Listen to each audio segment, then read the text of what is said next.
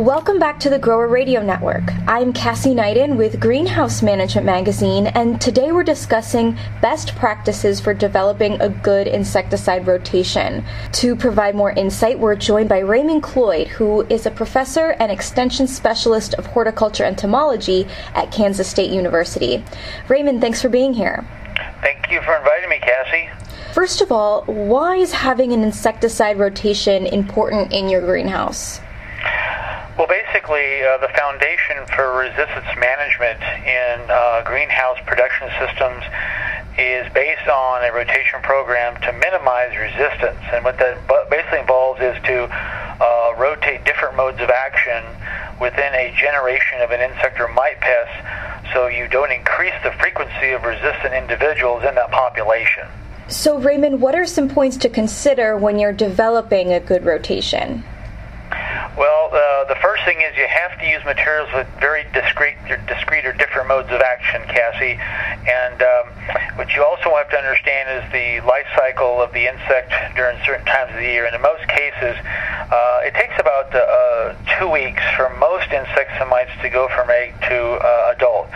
So what you're trying to do is use a one mode of action uh, within a generation, and then you switch to another mode of action in a subsequent generation. And I know this gets to be kind of difficult in the summertime when you have overlapping generations and multiple age structures present there, and life cycles occurring you know, different times and different life stages being there. But that really, the backbone of trying to minimize the potential for resistance developing in these insect or mite pest populations is basically uh, fine-tuning your rotation to include as many different modes of action as possible. And I try to say between four and five different modes of action when you're trying to reduce the prospects of resistance developing in those pest populations. And Raymond, in your article for January's issue of Greenhouse Management, you mentioned the importance of timing, frequency, and coverage when applying insecticides. So, how can implementing those best practices help with your rotation? Yeah, that's a good question, Cassie, and, and really all three of them go together, but I will go through each one. The timing of application is associated with uh, uh, making an application when the most susceptible life stage of an insect or mite pest is present. That's commonly going to be the larva or the nymphs and the adults. Uh, when you make, if you make an application and 80% of the population is in the egg stage, you're not going to get much activity with a contact insecticide or miticide. Uh, frequency of application is based on the label states, uh, and generally it's about you know once every seven days. Uh, sometimes it can be lower.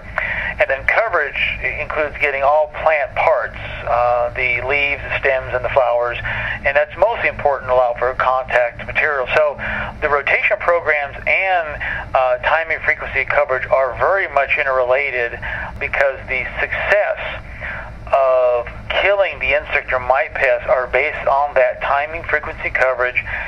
Consequently, the prospects of minimizing resistance are based and also implementing that in conjunction with good rotation programs. Raymond, thank you so much for sharing your insights with us today. Thank you very much, Cassie, and I hope we can do this again. And thanks to those of you who have joined us today on the Grower Radio Network. For more podcasts, please visit our website at greenhousemag.com slash media.